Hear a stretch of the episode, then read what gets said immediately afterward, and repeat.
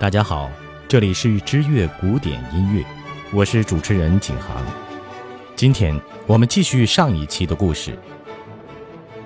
海顿年轻时与维也纳理发师约翰贝达凯勒有过诚意亲密的来往。他有两个女儿。当时，海顿过着贫困、苦学、刻苦勤勉的生活。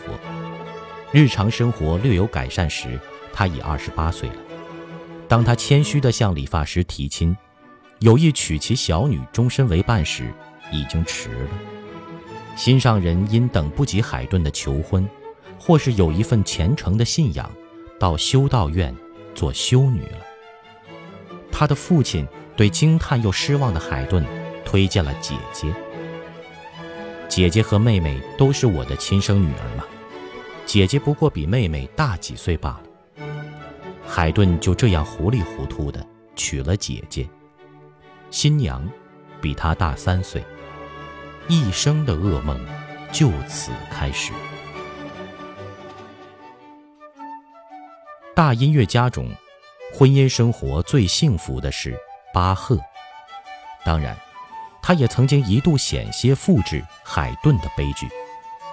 一七零五年十月，二十岁的巴赫。向任职的安斯达特圣职工会告假一个月，徒步前往距离三百七十公里外的德国北部鲁北克镇，欣赏当地圣玛利亚教堂风琴师巴克斯泰乌德的演奏，深深被其高超风琴魅力所吸引。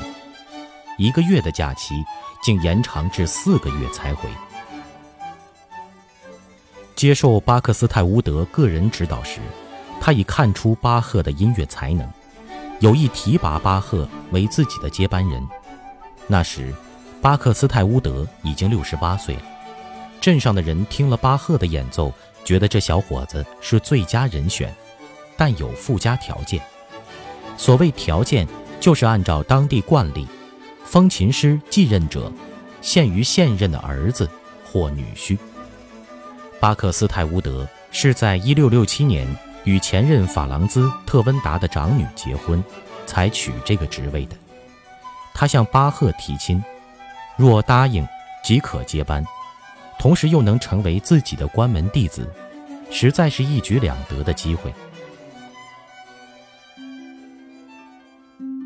巴克斯泰乌德有六个女儿，长女代理母职，掌管家务，非美人型。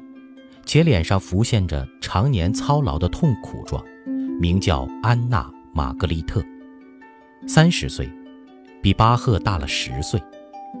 巴赫最终还是决定离开。当天，巴克斯泰乌德失望地送走了年轻有为的明日之星巴赫。不久之后，巴赫结婚了。玛利亚·芭芭拉是巴赫的第一任妻子。是他的堂姐，早年失去双亲，投靠安斯达特叔父家，幼年即与巴赫青梅竹马。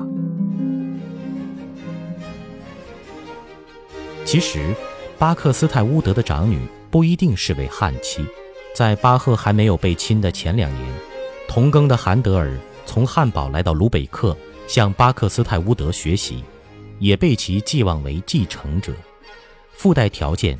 同样是娶比自己年长十岁的巴克斯泰乌德的女儿，当然，韩德尔也是一口回绝。韩德尔与巴赫是同年，比其早一个月出生，均为德国人。巴克斯泰乌德的长女，同时被两位年轻的德国乐圣拒绝，就算她不是汉妻，也必有惊人之举吧。好了。